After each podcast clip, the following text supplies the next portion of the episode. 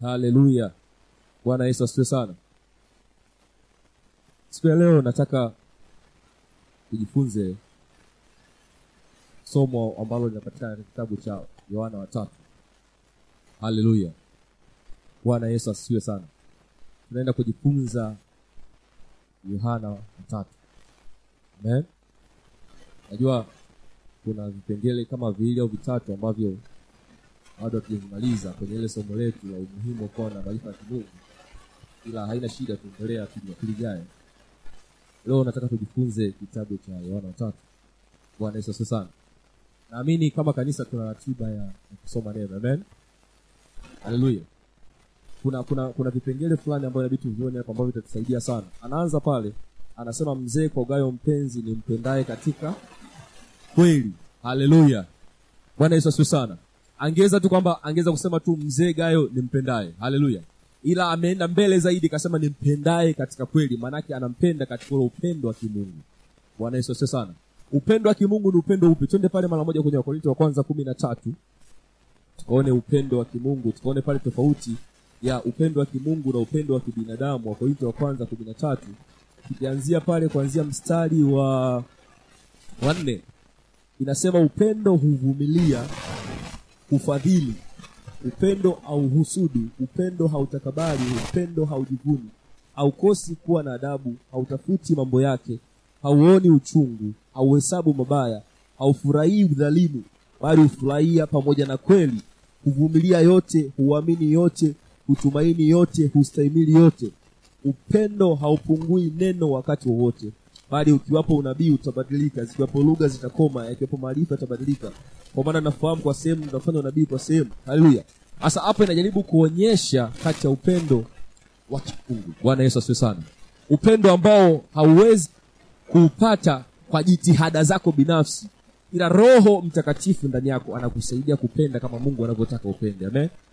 Hapa ndo maana yohana sasa kwa ujasiri kwa sababu yeye ni kiumbe kipya. Yani ameokoka amemkubali kristo kuokoza maisha yake. Sababu sasa yohana ni kiumbe kipya na roho wa mungu amejaa kwa wingi ndani yake kwa ujasiri kabisa anamwambia gayo ni kupendaye katika kweli. Upendo wa kibinadamu ni upendo ambao una visababu ninakupenda kwa sababu hii kwa sababu hile. Maanake hiyo sababu ikitoka mimi upendo wangu kwako unatoka. Sababu ndo upendo wa kibinadamu.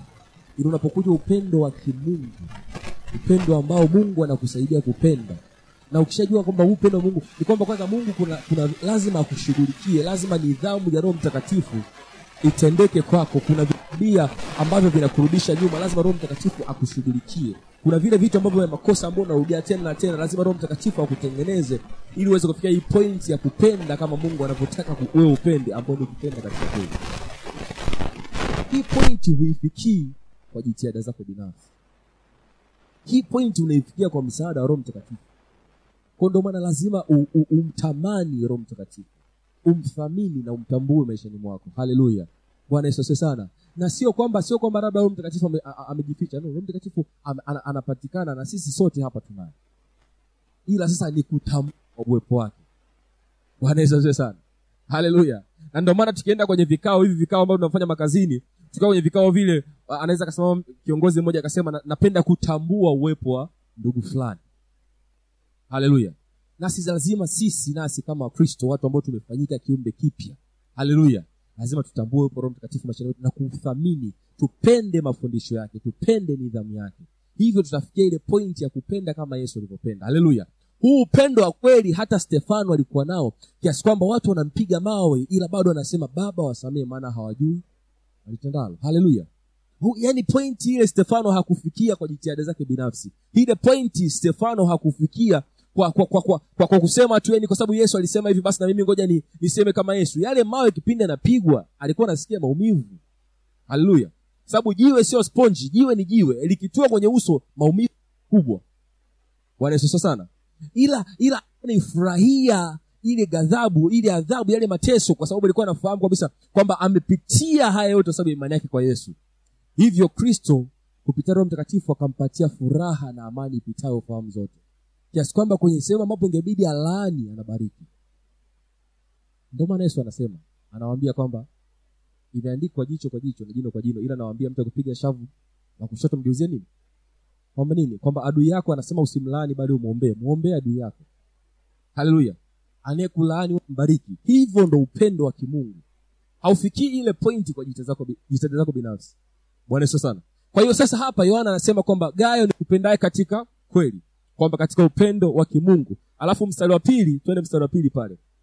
Anasema hivi.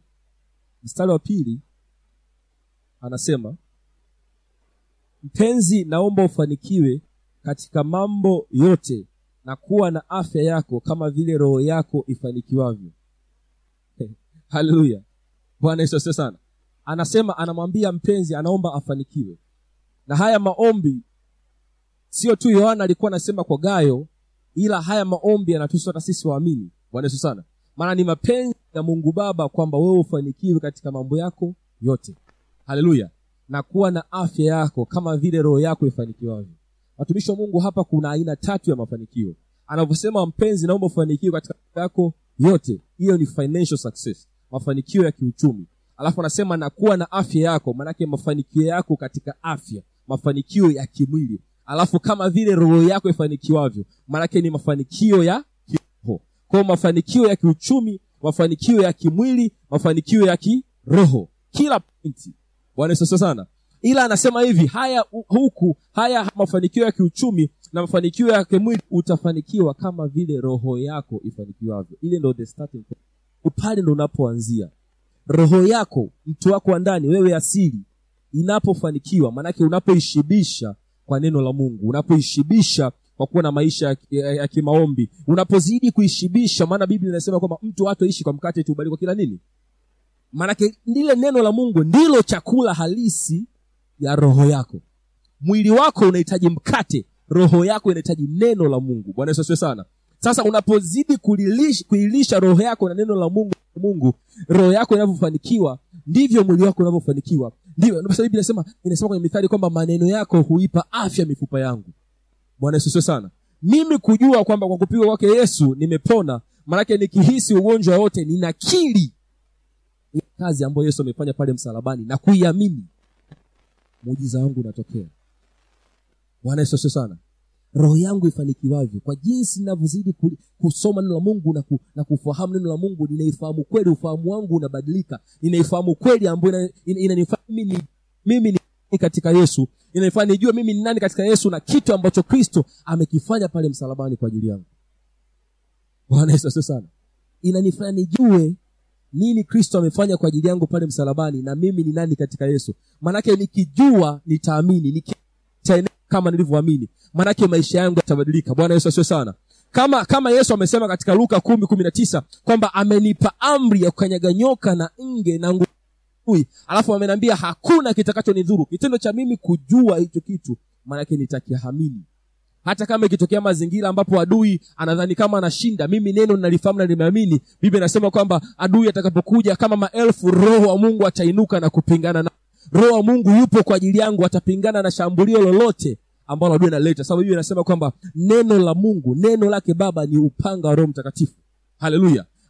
Imani yangu imeitwa kama ngao. Kwa manake ninapoamini ile mishale ya adui ninainua ngao. Alafu ninamstrike yani manake huyo upanga wa roho ambao neno la mungu ninampiga na upanga roho upanga wa roho ambao ni neno la mungu. Manake imani yangu inanisaidia kuzuia ile mishale alafu sikae kimya ninalitamka neno. Ninalitamka neno la mungu maanake kama kuna hali fulani ya kimaisha ambayo siifurahii sikai kimya ninatamka neno la mungu. Ninatamka ahadi za mungu juu ya hilo juu ya hiyo hali.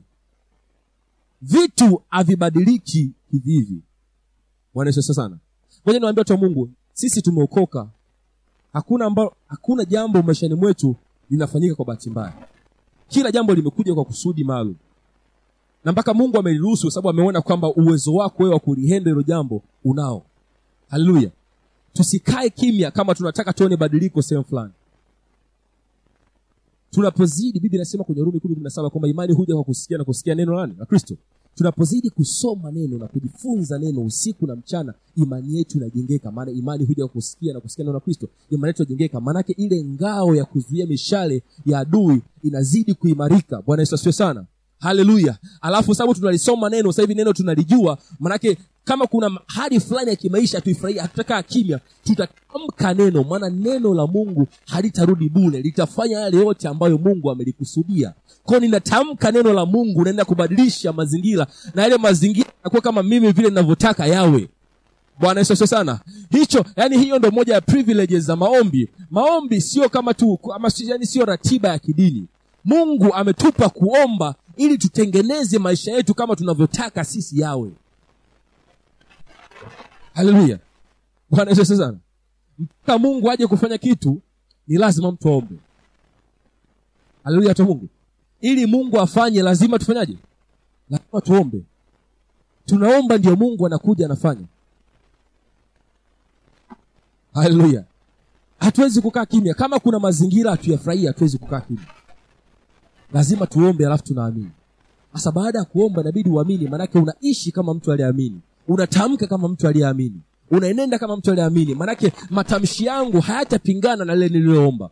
Kama kule nimeomba bwana afanye kitu fulani kwenye biashara yangu sitotoka hapa na kuanza kusema sitotoka hapa nikasema siku hizi wateja hawapatikani. Sitosema hivyo sababu nimeomba kwamba bwana afanye kitu kwenye biashara yangu. Nimeamini kwamba ameshafanya. Bibi anasema kwamba yoyote myaombayo mkisadi amini kwamba amefanyaje mmeyapokea. Sio mtayapokea mmeyapokea kwa maanake mimi nimesema amina ninaamini lishafanyika. Sitoanza kulalamika wateja hamna. Sitoanza kulalamika maisha ni magumu. Sitoanza kulalamika serikali haijali. Sitoanza kulalamika sababu tayari huko kwenye maombi nimeambiwa niamini. Maanake kama mtu anasema maisha ni magumu mimi sisemi maisha ni magumu. Kama mtu anasema wateja hawapatikani mimi nasema wateja wako wengi sana. Kama mtu anasema kitu ambacho ni kinyume neno la mungu mimi sistahili kusema hicho kitu sababu kitakinzana na kitu ambacho nimetoka kuomba. Swala sio kwa sababu hatupokei. Swala ni kwamba wewe mwenyewe ulichokiomba ukiamini bwana yesu sana. Haleluya. Lazima yani so, yani tunapoomba tu mungu amejibu. Unakumbuka daniel alivyokuwa anaomba maombi siku ya ishirina moja?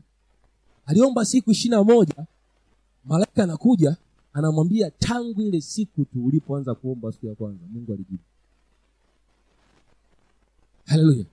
Ile siku ya kwanza tu mungu alishaje mungu sio kwamba tanafurahia tubili tu aone watoto wake kwamba labda sijui mpaka ateseke sana huyu labda mpaka afunge siku mia au sijui mpaka usiku na mchana au tu ananililia sijui ndo nimjibu. Mungu hayuko hivyo. Upendo wa mungu ni upendo wa zaidi ya baba. Upendo wake yani ni haufikiriki kwa akili za kikawaida. Pale tu unapoomba kwanza bibi anasema kabla hatujaomba anajua tunayoyahitaji. Kabla hatujaomba anajua tunayoyahitaji. Tu umeanza tu kuomba anakupatia sasa anashangaa mwanangu mbona nimempa alafu kama anaanza kuongea kama hajapewa? Bwana yesu asifiwe sana. Haleluya. Mungu anatamani ufanikiwe katika mambo yako yote. Mwambie mungu anatamani ufanikiwe katika mambo yako yote. Haleluya. Bwana yesu asifiwe sana. Yes mungu anatamani nifanikiwe katika mambo yangu yote. Kama vile roho yangu ifanikiwavyo. Amen. Bwana yesu asifiwe sana